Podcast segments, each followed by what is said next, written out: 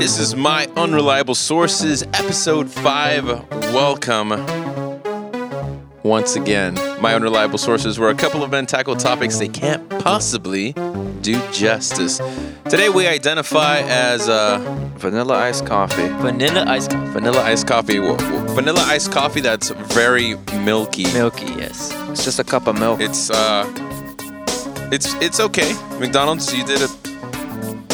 Hashtag not sponsored. Uh, you know, job. con leche. This is leche con café.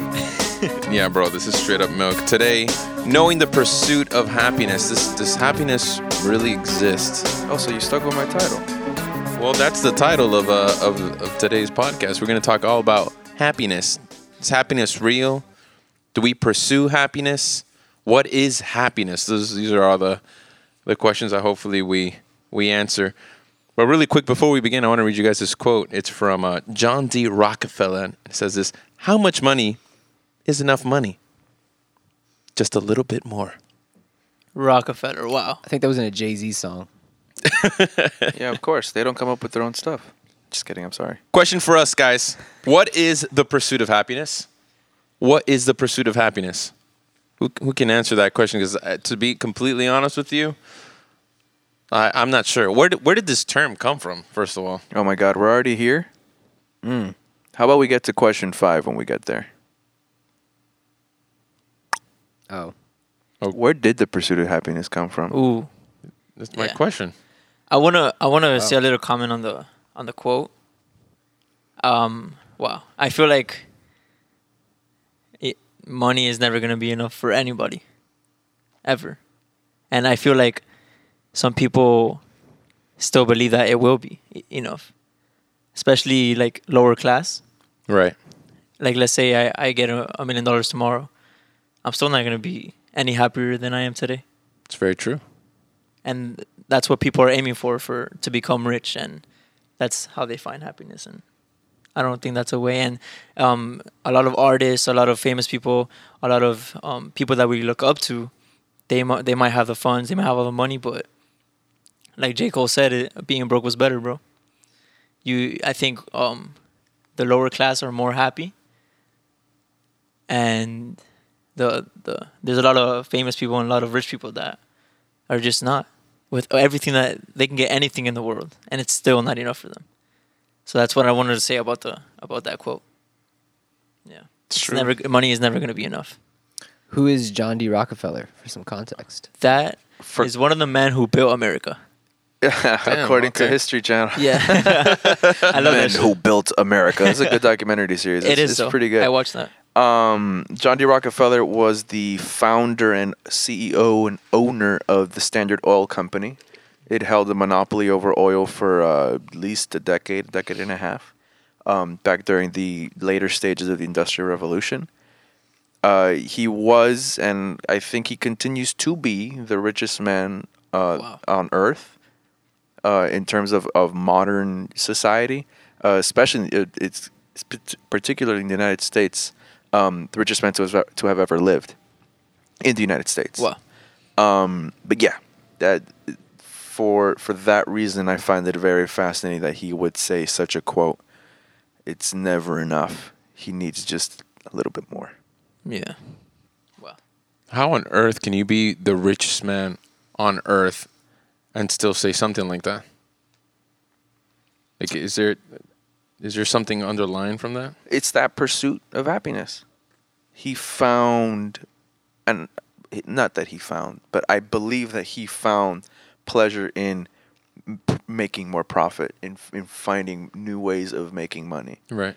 Um, and in a way, that is a huge part of why this country is so successful, because it's filled with people who are pursuing money and success and, and fame and glory um, in a way that few other a few other nations constantly can produce, in, in my opinion. And they're pursuing that money with doing things that they don't even like. People It's true. like um let's say for example um, a truck driver let's say i was a truck driver i wouldn't be i would be getting a lot of money but i wouldn't be able i wouldn't be happy as a truck driver in my my opinion you know so i feel that the pursuit of happiness is something that you do no matter what it is that you love to do and that makes you happy. No matter if it gets you money, no matter as long as it makes you happy, and you're you're pursuing that. You because I don't think that you're ever gonna reach us like the highest of happiness, you know. And yeah, so as long as you're doing what you love, and if that's making you happy, then you should. That's interesting because you Yeah. just made a statement there. So you can never Yeah, I don't think achieve there's. uh, happiness. Yeah. It's always going to be a pursuit, regardless. And you know that's kind of what Rockefeller says there.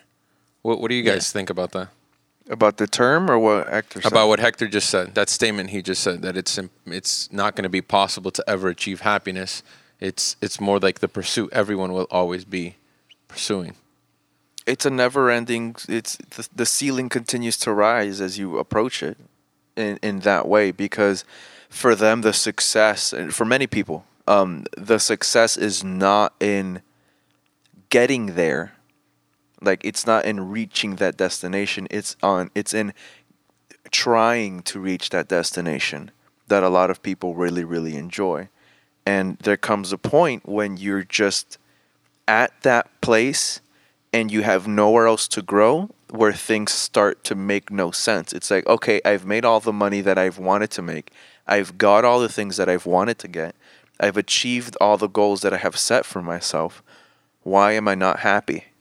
Why why why where is my fulfillment? Why am I still as empty if not even more empty than I was before? Hmm. and that's just exactly what she said in the video. My whole um What video?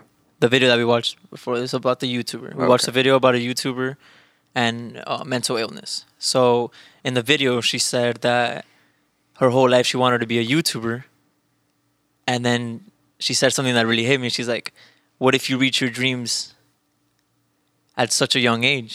What if your highest dream ever? You reached it at 18, 19. Then what?" And she still felt lonely, and she still felt unhappy about herself. Dream bigger. Yeah, and that that, that hit me a lot because there's people that are getting famous in within months. People are getting millions of views within months, and how that change affects you with your mental illness, with with you personally, is insane, dude. And it- people are not expecting change that fast, and I think that's why it affects them so much. Because before they were trying to reach their dreams, but I don't think they were. They that they were trying to uh, achieve that, and they weren't getting it. And then when once they got it so quick, they don't have. They're still not happy because it happened so fast in such a short amount of time. You get me? So yeah. So this this this conversation actually comes from um, the world of YouTube. Um, I'm obviously really into YouTube because I have a YouTube channel of my own, and I'm trying to learn uh, the culture of YouTube. And a reoccurring conversation within the YouTube um, family, if you will, has been this this whole I'm getting tired of YouTube or I've done YouTube so much and I've achieved everything that I wanted to achieve doing YouTube that I'm that I'm still not happy. And and in this example of this YouTuber that we watched, um, we won't name her just because we don't want to give fame to this person, but um, they they grow so much. That's their pursuit. They're making millions. They have brand deals. They have millions of people that are in love with them as a person, and they still are alone. Feel alone. Feel like nobody cares. Feel like what's the point? And how can it be? Like, how can it be eh, for for any YouTuber? Like, it's any guy's dream to be walking around with a camera, making millions. You know, calling up Samsung and telling them, "Hey, send me a new phone," or DJI, "Hey, send me a new drone," and and still be lonely and still be, you know. That to me, for some reason, it doesn't it doesn't fit in my head. Like, what's the bigger picture then?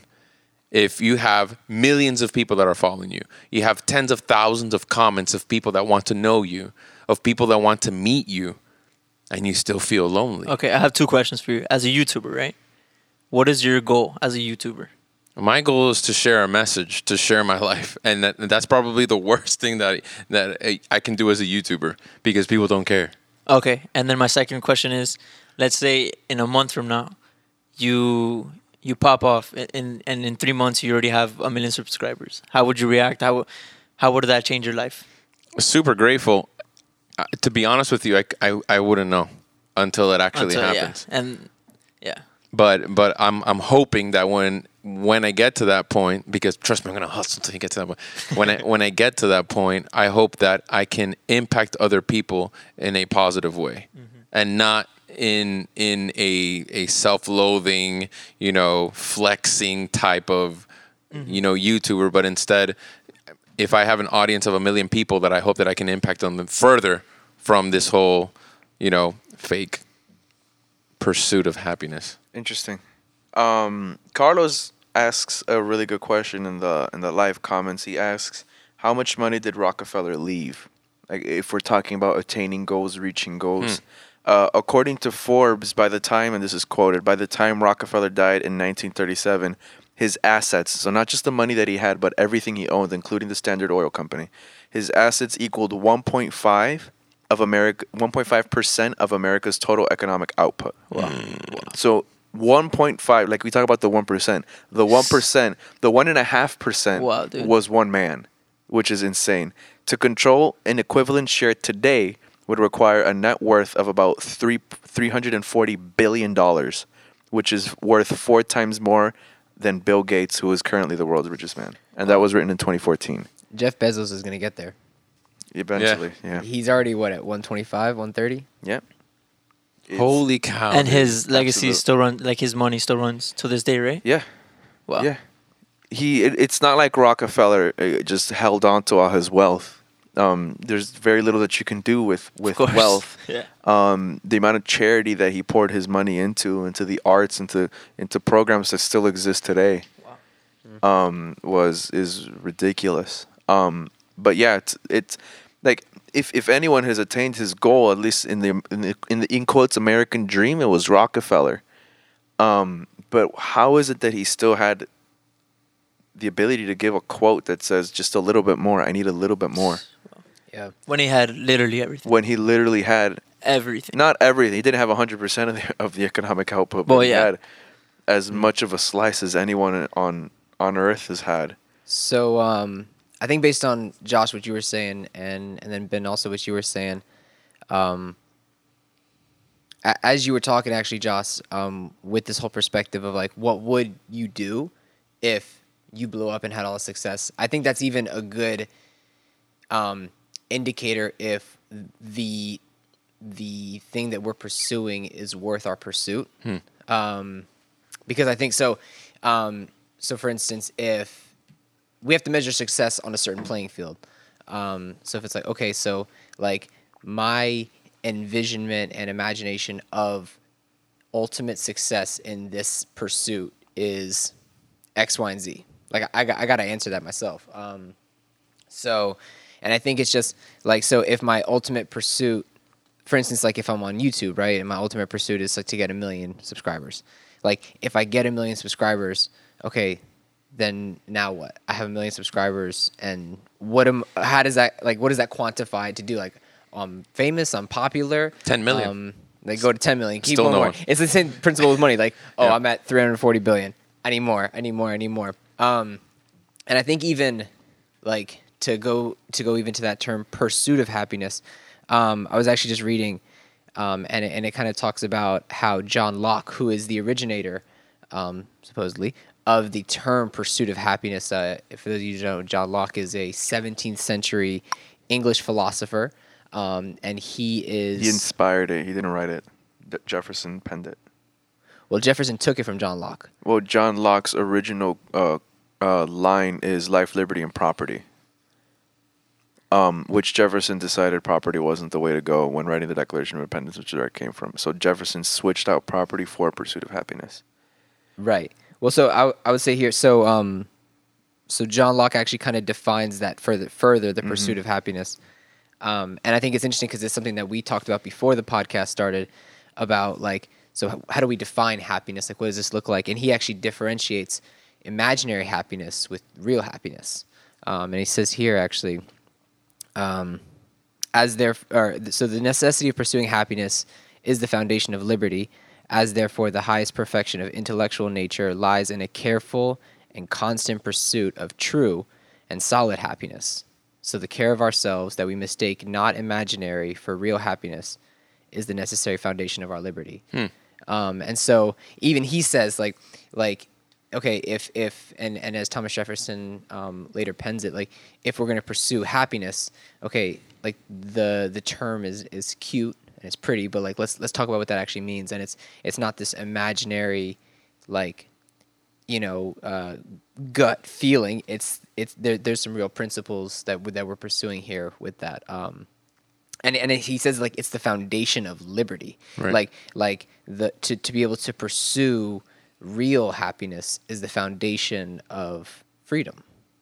Um, and so from there, let's unpack it. that that's actually that's actually awesome. So f- freedom is actually what allows us to pursue happiness, and to pursue happiness is to pursue whatever makes you feel good, whether it's getting subscribers, whether it's making money, whether it's money, growing a family, whether it's serving in ministry.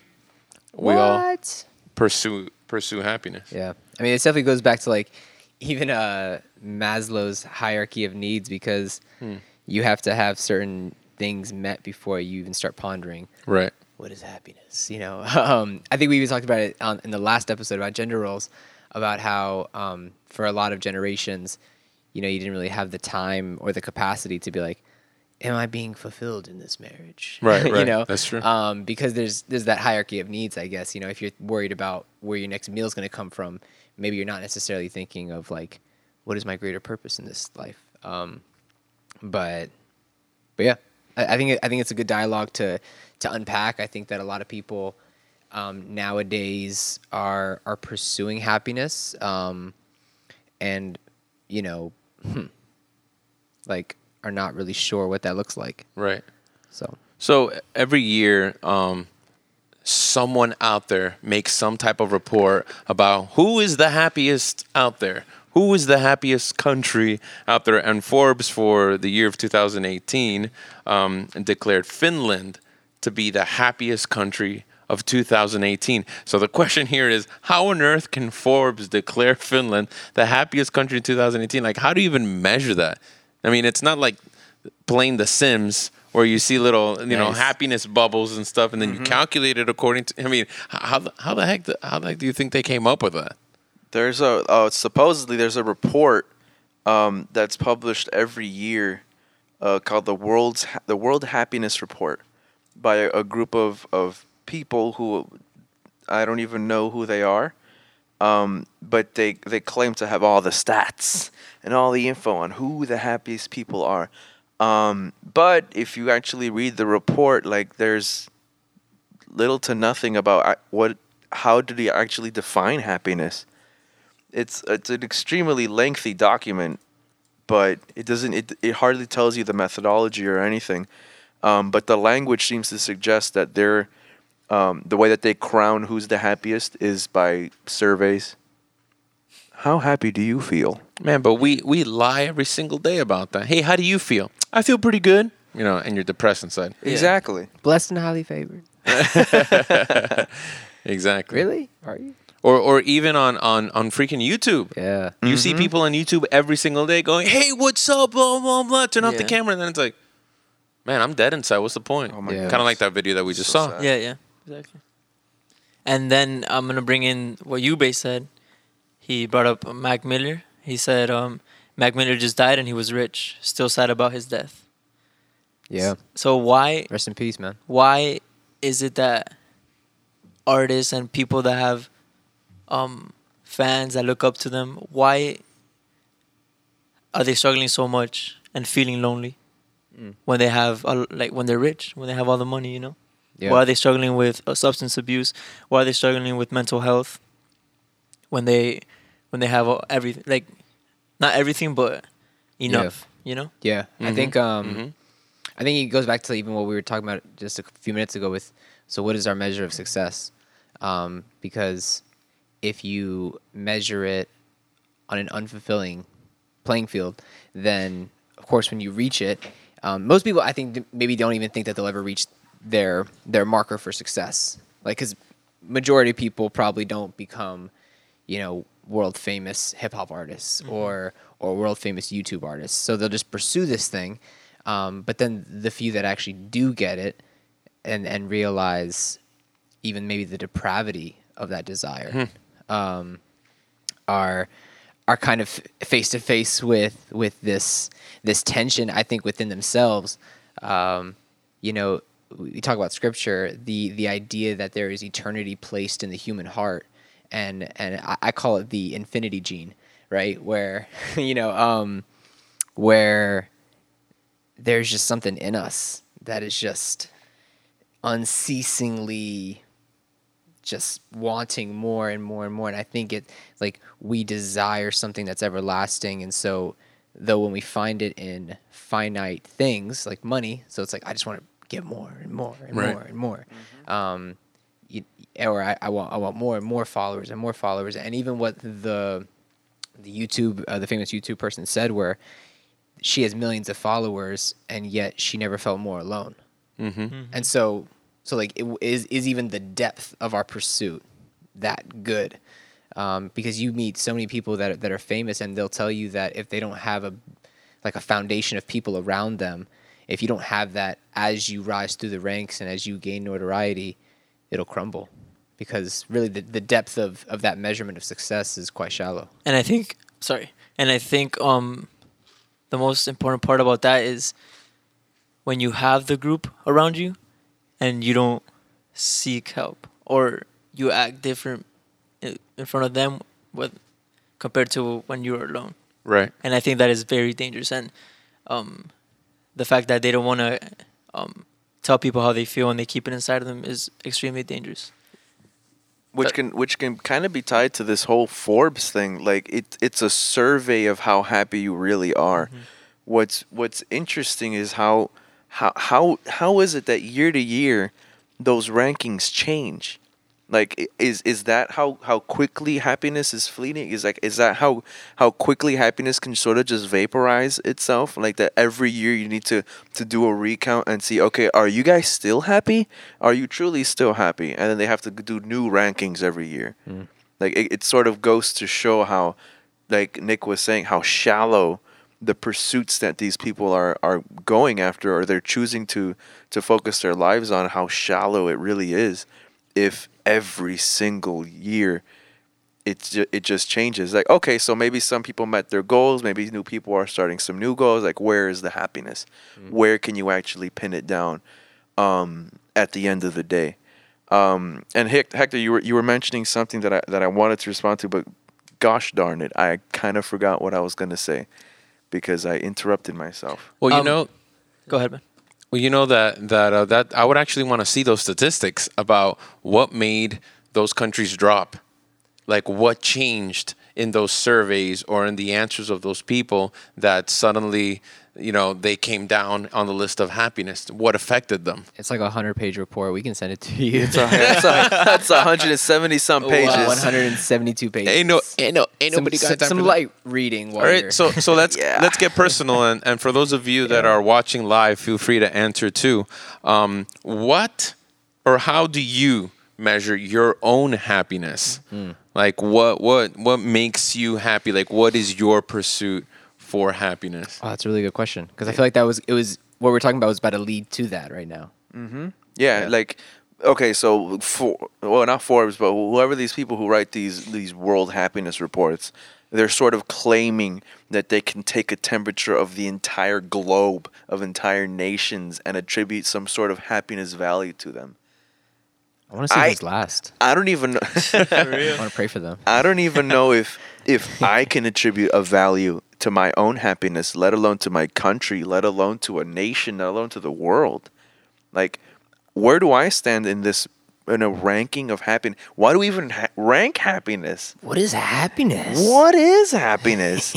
so, like on a daily basis, like, th- how many of us like wake up and sort of like, hmm, what is my, my happiness pulse today? Mm. And, and you count to 60 and you say, ah, 50 happinesses per second. Like, it's, how do, what Nice. is it arbitrary? How do you, how does one even go about measuring their own happiness? I Mm. can't.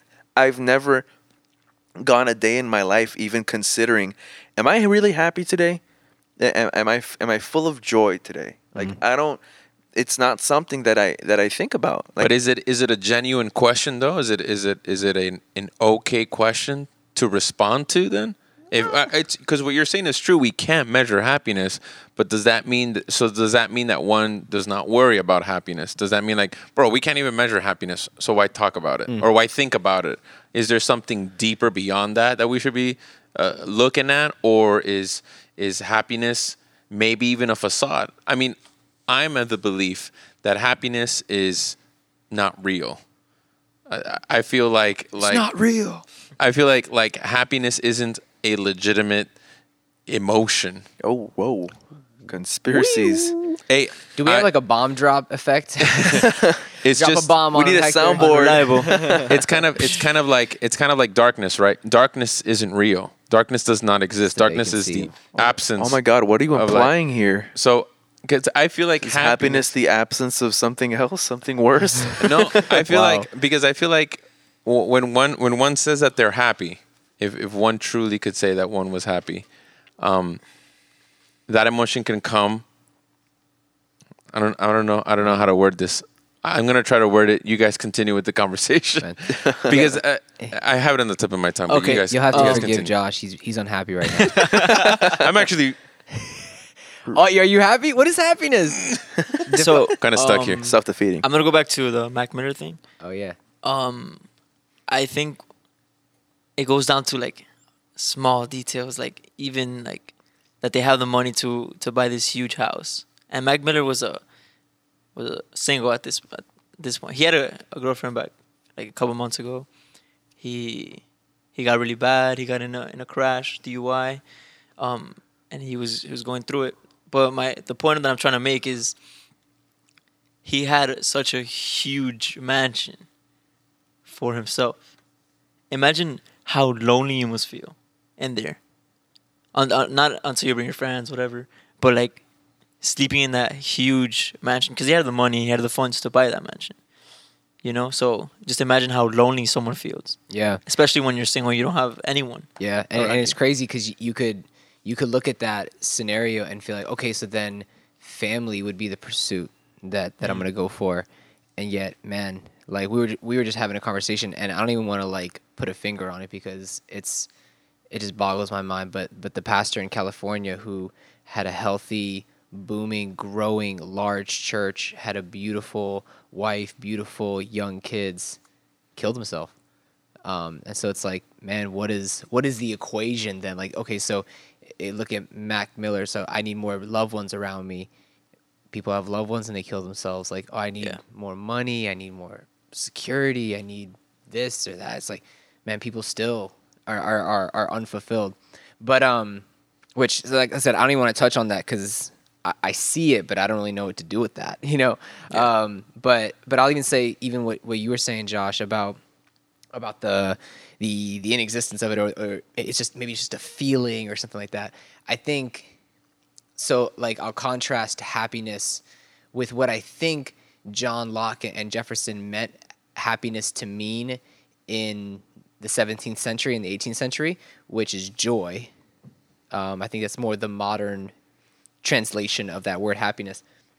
And so I'll draw the parallel. So happiness versus joy, um, and parallel that with like being in love with love, because we understand that um, C.S. Lewis actually, the esteemed author, the esteemed 20th century author, uh, he he looks at the the the feeling of being in love, and he's like, that's valiant. Um, and and it's beautiful, but it's unsustainable. Mm-hmm. It is it is in the same way like I am hungry, I am in love, I am happy, I am sad. You know, um, and I think that there is something that that it is it can carry people through through certain situations. Um, like we all have had those, you know, just mountaintop days, just like man, this feels awesome. Like this is a great day. A lot of cool things happened today. Like those are that's happiness, right? In in a, in a certain sense. Like that's like wow, I just had a really happy day.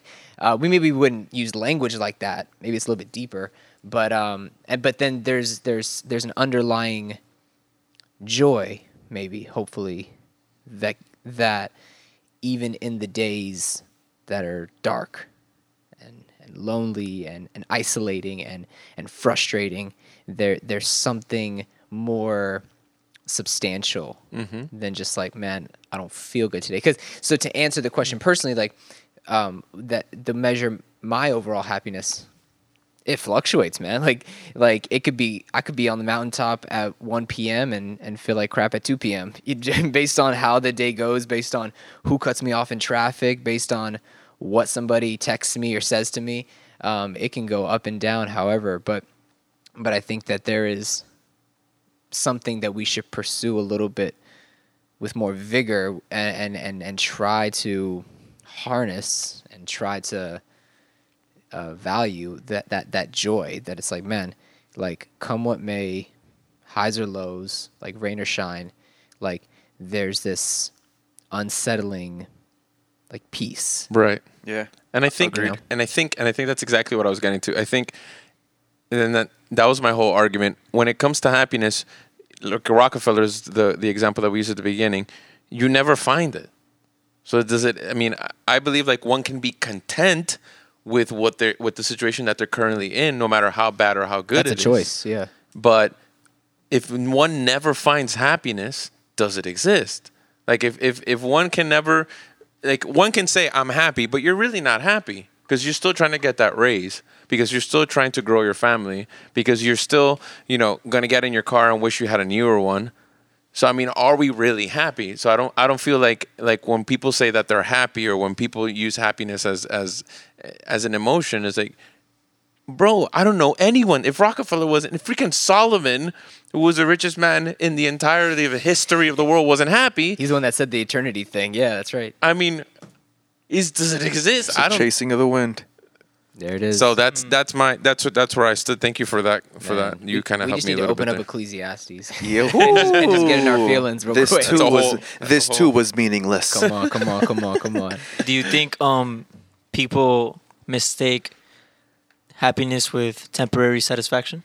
No, no, I don't think I don't think, and I think this is this is this is sort of to tie into the overall uh, message that I think Nick and Josh are both, you know, they're they're pushing towards and, and sort of firmly s- establishing the foundation that happiness is not something that you can pursue. Happiness is happiness. Um, by all definitions, is a response to the conditions that you live in, and you can never, for as much control as we can exert on the things around us, we're never fully in control of the things that happen to us. So there are going to be times where it's just it's not possible for your body to physically or chemically or hormonally or, or what have you react with happiness because that is what happiness is. It's a reaction to your circumstances. Um, can I measure it? And I can only measure it as much as I can uh, measure my anger or my sadness or my hunger or or the pain that I feel. Like it's it's so arbitrary. It's like, oh, how would you rate your pain? I don't know. How would you rate my happiness? I, I don't know. Like what what do I have to compare it to? How I was feeling yesterday? I forgot how that felt already because clearly I'm crying. I'm bawling my eyes out yeah right like th- for me it's such a it's such a misleading question um, that society in and of itself constantly asks why can't i be happy? Where is my happiness? I have reached the goals that i've set for myself. Why am i not happy? It's like um because those are not things that that that dictate your happiness. Like what dictates your happiness is your hormonal imbalance or what, what you're feeling right now. Um, that's why when, when people talk about mental disorder, uh, mental disorders, specifically depression, it's like it's not a state of mind thing. It's not just a cheer up thing. It's legitimately my mind and my body is not allowing me. I'm having issues making these connections with different emotions, and I'm constantly in this one state of mind.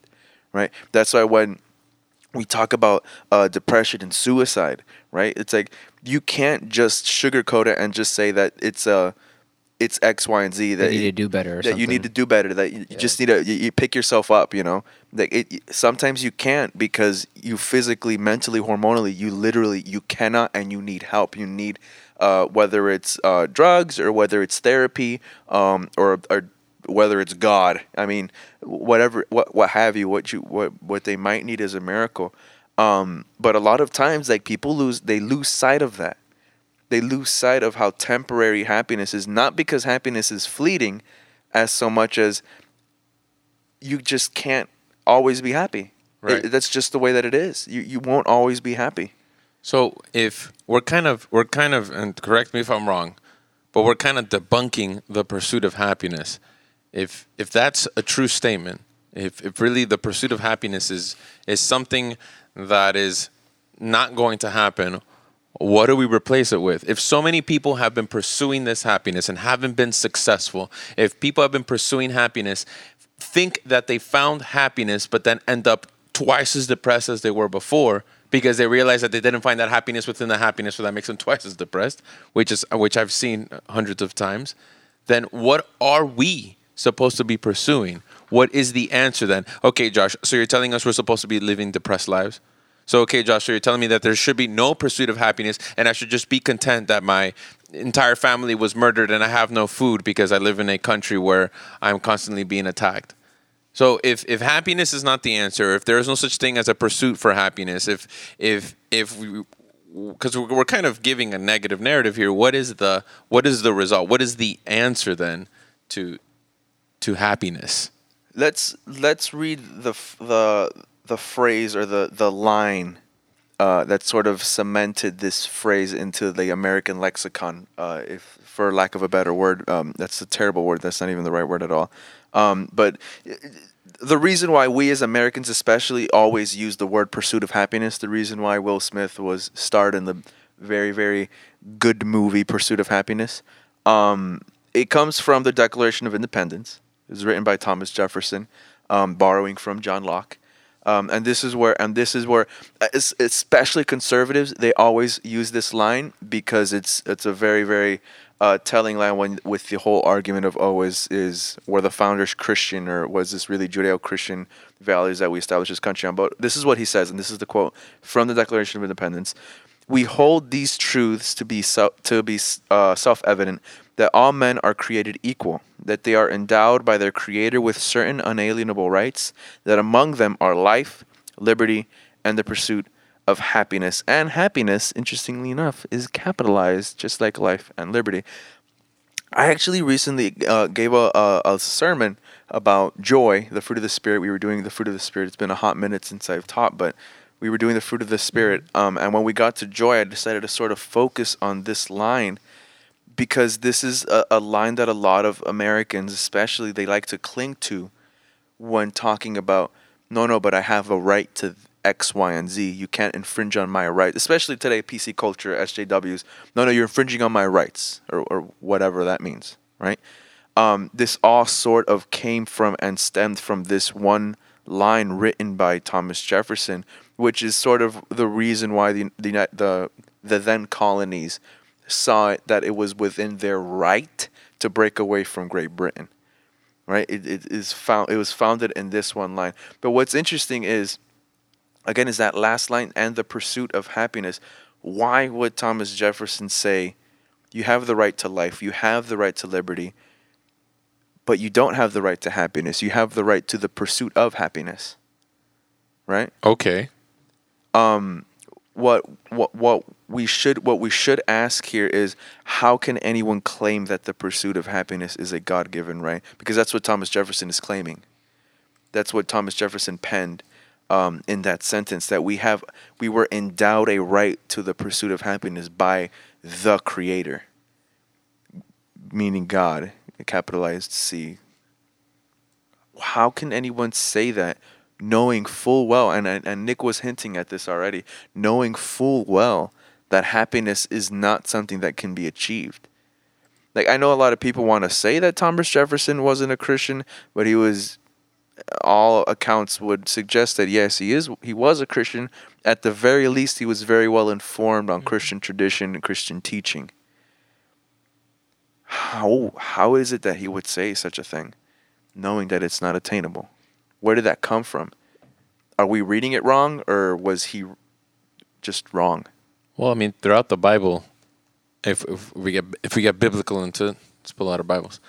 Um, there there is this ongoing human hole that we have that that the Israelites went through, that Adam and Eve went through, that it was the absence of something, and it was constantly man trying to figure out what that absence of something was, and God would appear, God would bless, God would provide, mm. that happiness would come, and then it mm. would disappear. Mm.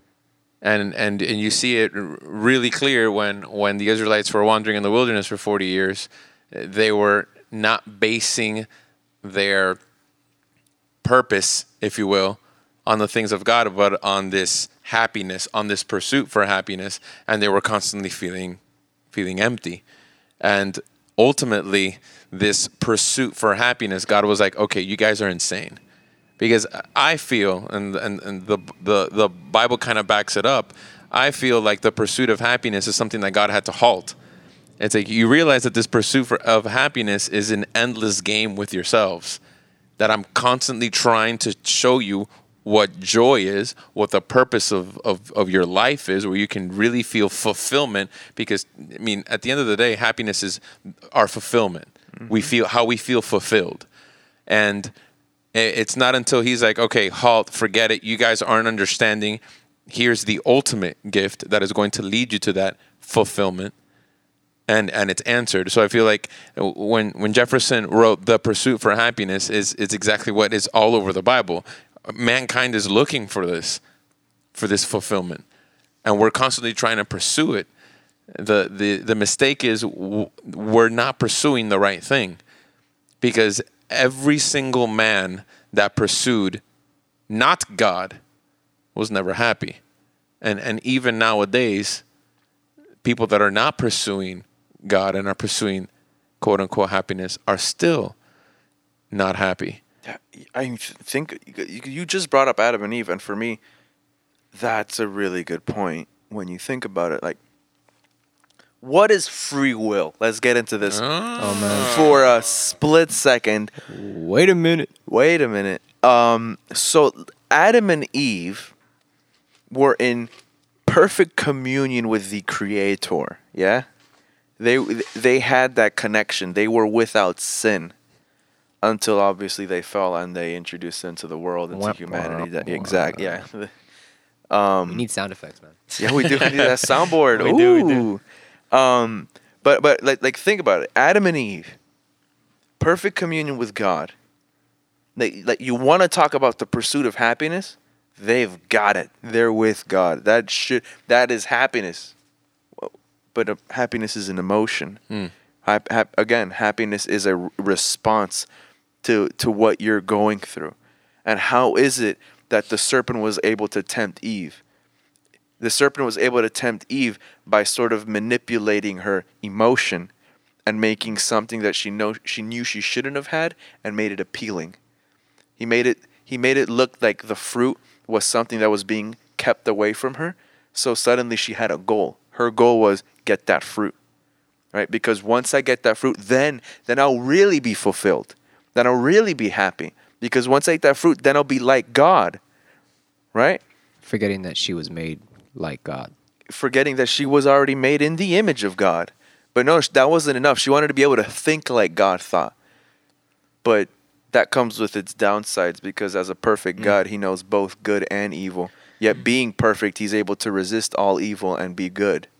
Mostly because he's the one that defines these things. Yeah, so that's that's, a good. that's a good benefit. Um, but uh, but again, like think about that perfect communion that she had, and she still fell because her pursuit wasn't the wrong things. So let's again think about what Jefferson is saying here. He's not he's not stupid enough to say that that God gives you the right to happiness because he knew that even in perfect communion with God, God did not ensure happiness to Eve because he knew that he- uh, well god knew that happiness was an emotion and that, that it could be manipulated no matter what happened. I mean look at jesus perfect uh, is god. He still wept. There were moments where he was not happy but he constantly pursued happiness. Come on now, for the joy set before him, endured the cross.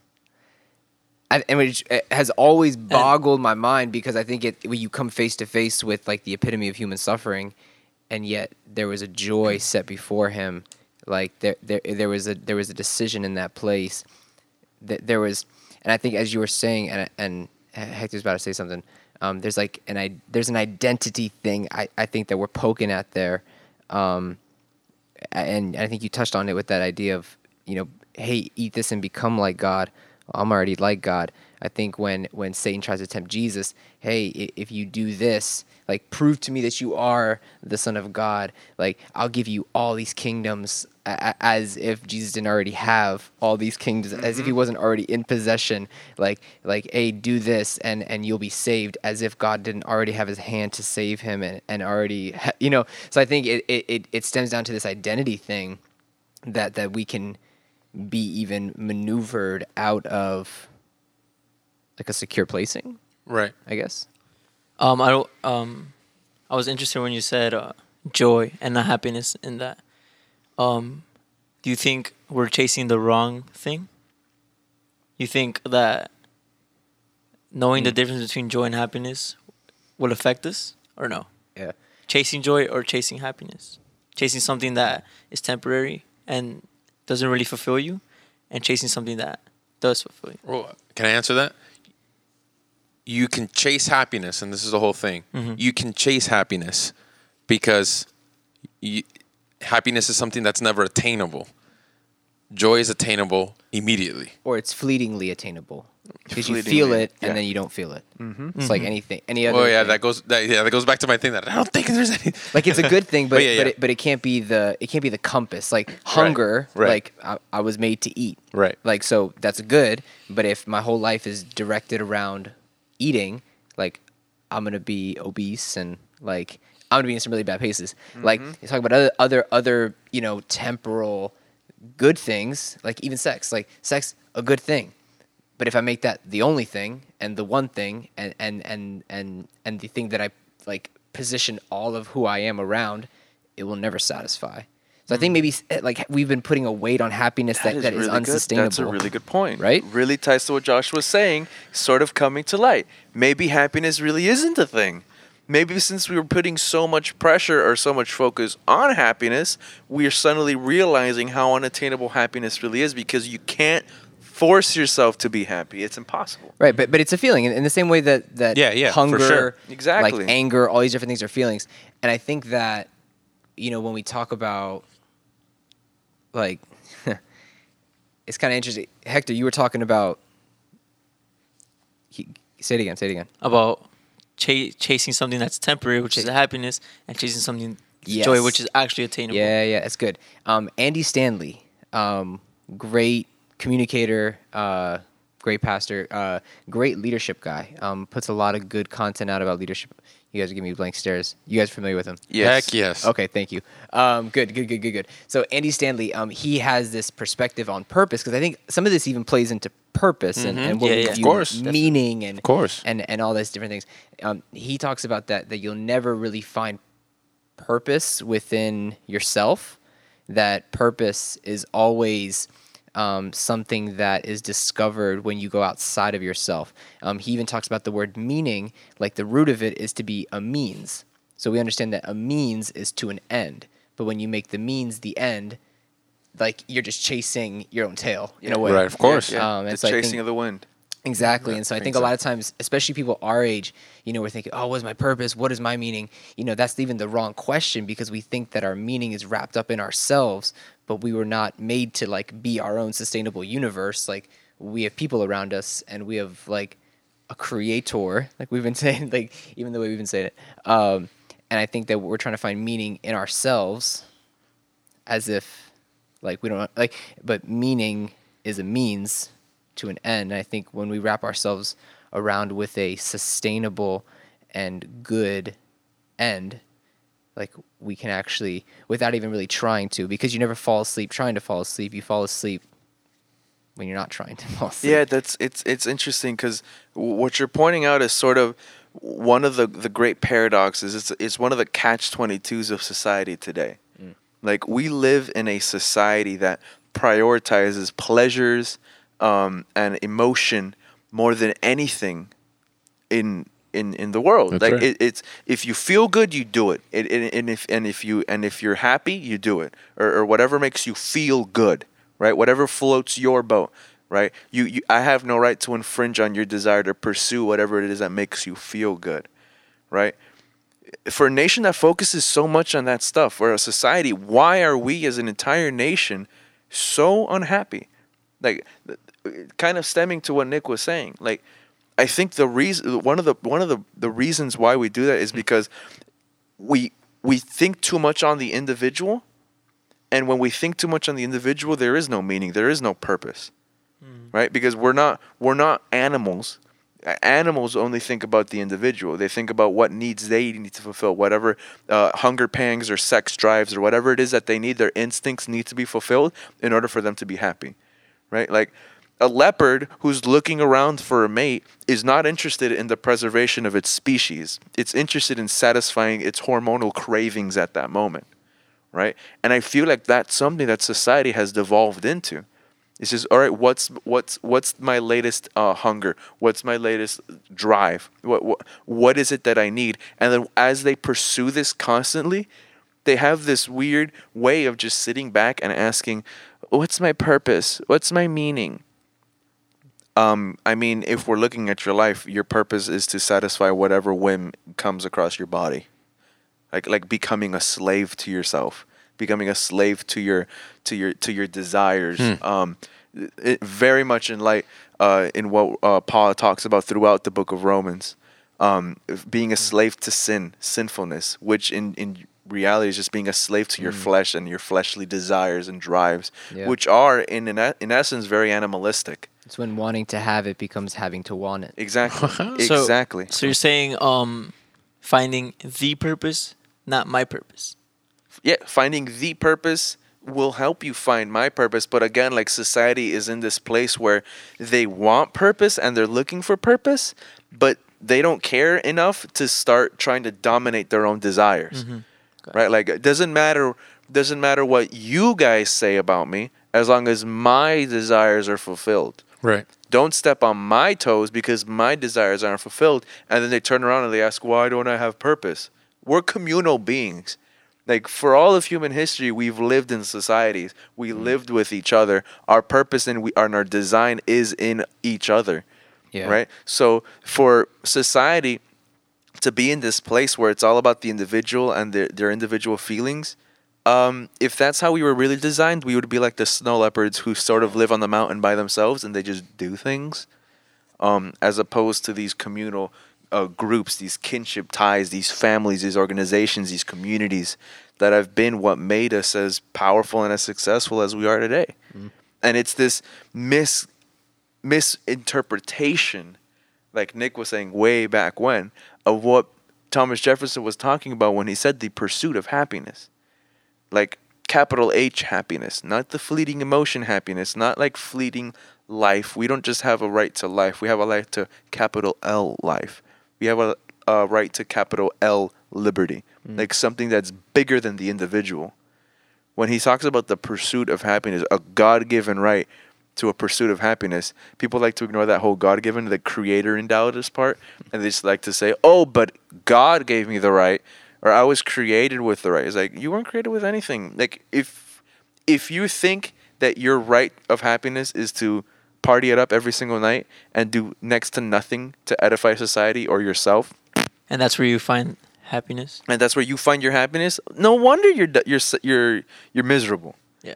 Like eh, like your happiness was your YouTube account. Your happiness was your subscriber count. How many likes and dis or how many likes you got? How many positive comments you got?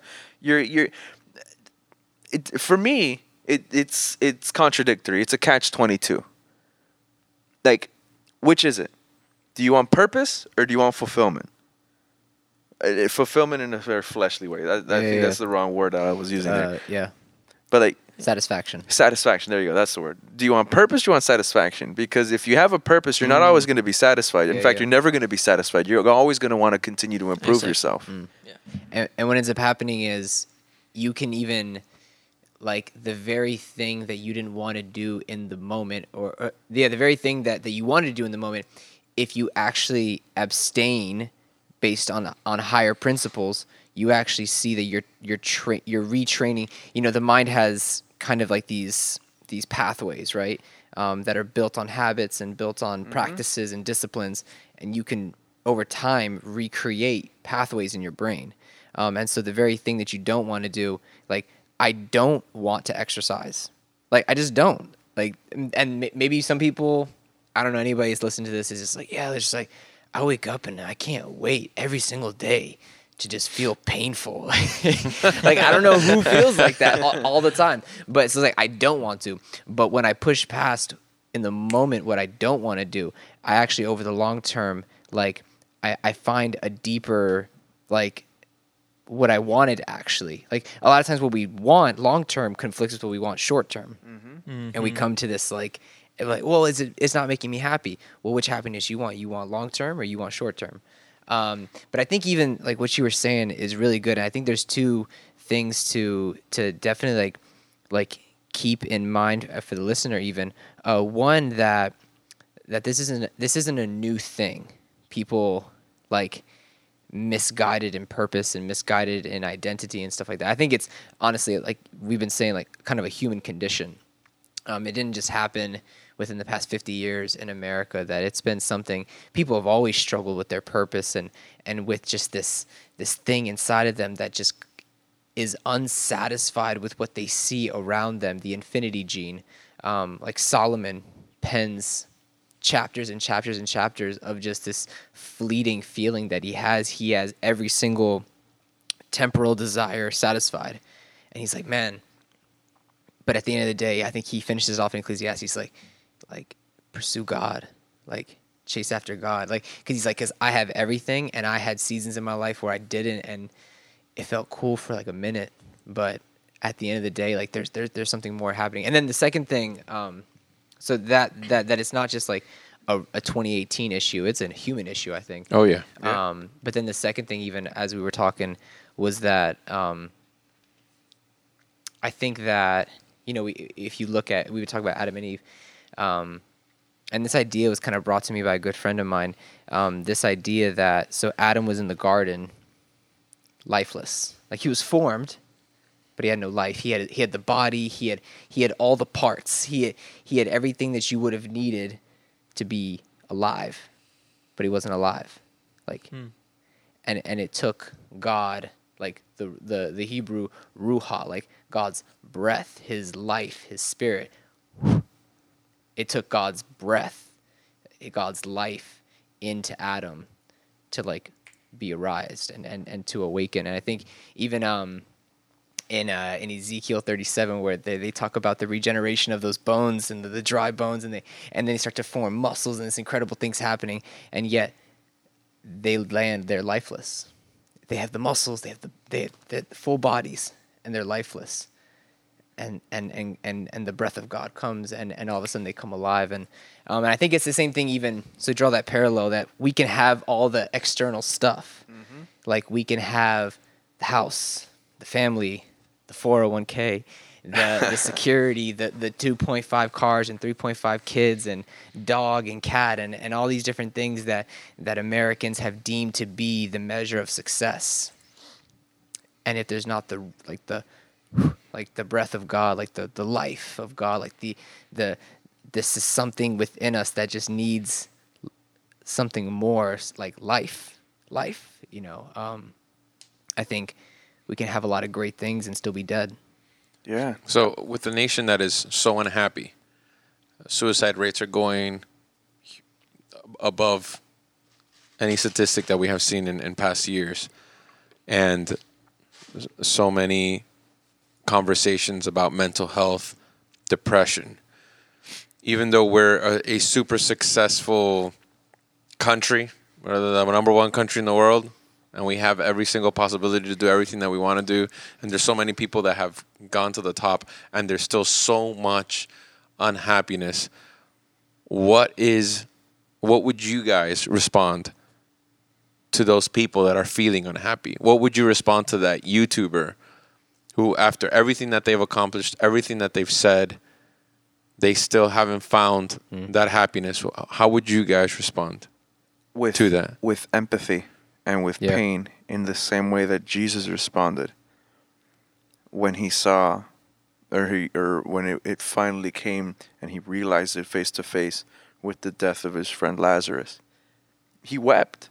Like the the one time well not the one time, but the first time the Bible mentions that he was that he wept where he showed human emotion in, at a degree like that is like mm-hmm. his friend had died and Jesus wept. But even still, Jesus obviously he knew that within a few hmm. seconds he would rise up and he would call Lazarus out of the tomb. Yeah. But even still, Jesus wept, knowing that his friend was in that condition. I hmm. think that it behooves us as Christians to weep with those who are fallen, with those who are lost, Yeah. with those who don't know where they are, even though we know that all they need is the call of Christ for that unhappiness to just sort of disappear, for them to be filled with that joy. Yeah, that's where compassion needs to come before correction. right? Exactly. Like mm. Jesus Jesus had compassion even though he knew he could have just straight up walked to the tomb and say Lazarus come forth. Like he had the His power. actual voice. Yes, his voice has that po- his voice has that authority, his breath, his life Right. has that authority. But he still wept because empathy, because human emotion is a thing that we all cope with. Mm. Right? Even though he knew he would be joyous and hold Lazarus in his arms again within a few moments, there's still that, that natural response that we all go through. And it's important for us to realize that everyone is sad at times. There, there- there's natural responses to things that go on that are beyond your control, but that doesn't mean that your pursuit of happiness ends. Right? Just because you're down in the dumps for one point doesn't mean that your pursuit of happiness ends. Excuse me. But I want to end this little diatribe on this one note, which is extremely important. Because when Thomas Jefferson writes the line, you have the God given right to a pursuit of happiness, he's not talking about you have a right to be happy or you have a right to pursue pleasures. He's literally penning these words before the unite the, the 13 colonies declares war on the number one superpower of the world, Great Britain, the largest and most powerful army that they don't even send their own soldiers. They're so rich and they're so powerful they sent German soldiers to or Hessian soldiers to fight the war for them. Because that's how powerful they were. They didn't even expend their own people's blood. They had the, the most powerful uh, navy that controlled most of the world at that time, including the 13 colonies. And in the, the Declaration of Independence, which was literally a declaration of war against Britain, that we are going to fight against you for our independence. Thomas Jefferson pens the word, we have the right to the pursuit of happiness. What does that mean? Well, read the rest of the Declaration of Independence where it talks about this is why we're doing what we're doing because this is what we believe in. And we have a right to pursue our beliefs. We have a right to pursue our values. That's what Thomas Jefferson means when he wrote The Pursuit of Happiness. Not the pursuit of feeling good, because he knows war does not feel good. Not the, not the, the pursuit of something that you know will happen, because he did not have an, any, any idea what would happen once he signed that Declaration of Independence, every single one of the people who signed that Declaration of Independence knew that in putting their name on that piece of paper, that if Britain won and they caught them, they would be the first ones to be executed publicly and made as an example that you don't do this to this empire. They knew it. It was their death warrant. They were rich men, influential men, men of God, and they still decided that that was the risk they were going to take because that was their pursuit of happiness. They believed in those values. They believed in what was written on that document and they took the risk anyways. And the rest of the country followed suit.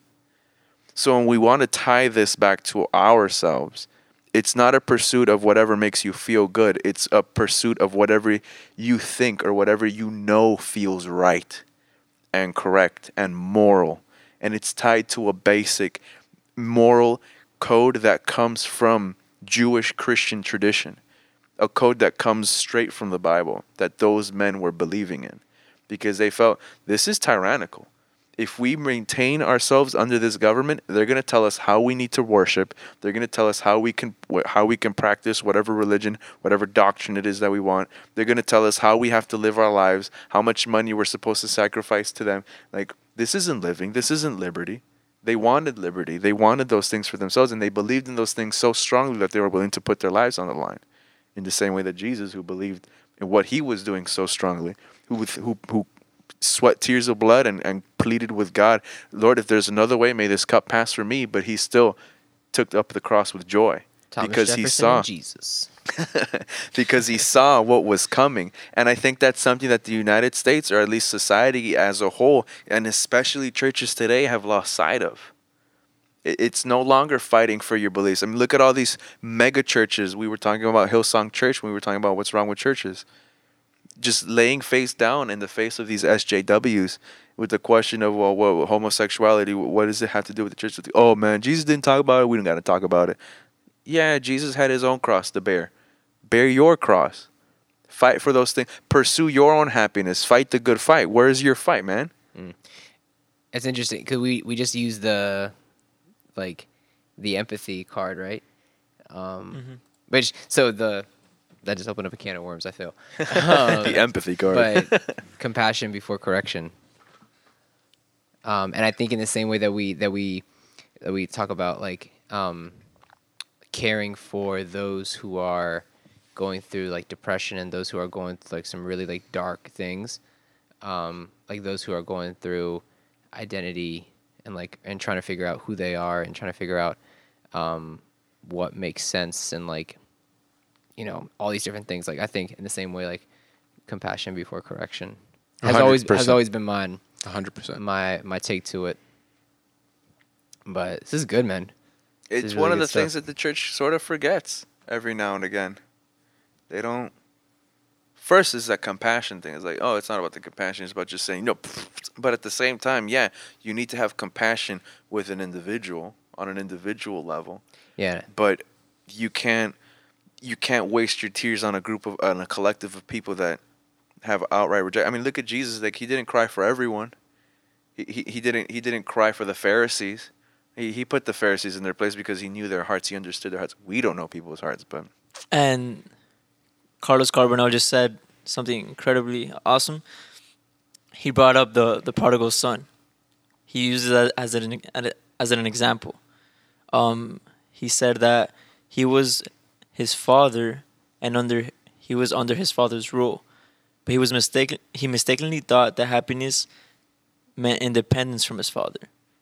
Then he soon came to the realization that his mistake and being ready to come back to sorry he soon realized his mistake and when he came back his father was ready to be submissive in order submissive to him to accept him back no matter what he did to re and that made him realize um his true happiness that's that's where hi back to where to where it all started Mm-hmm. was where his happiness his happiness was and i think that was just a great comment to to piggyback on whatever you guys to were saying. submit him, he, like not just be submissive to his father, but to submissive to submit himself even more than he was before. Exactly, Not yes. just as his son. He said, "Oh, I'll go back as his servant."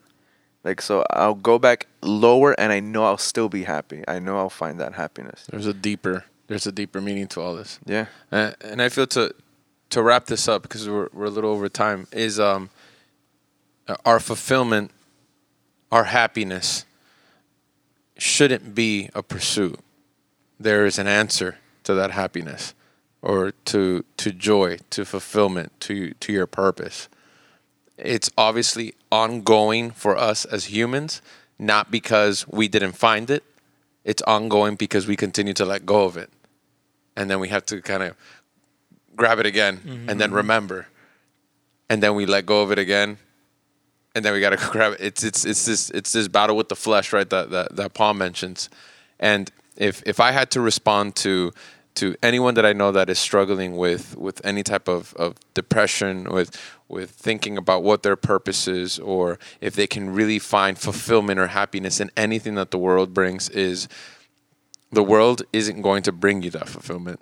No matter what you do, no matter how many followers, money, family, perfect American white picket fence life you pretend that you're living, you're never going to find that fulfillment here on earth. And unfortunately, they they they try to find that fulfillment with other things, and that's what leads to substance abuse too.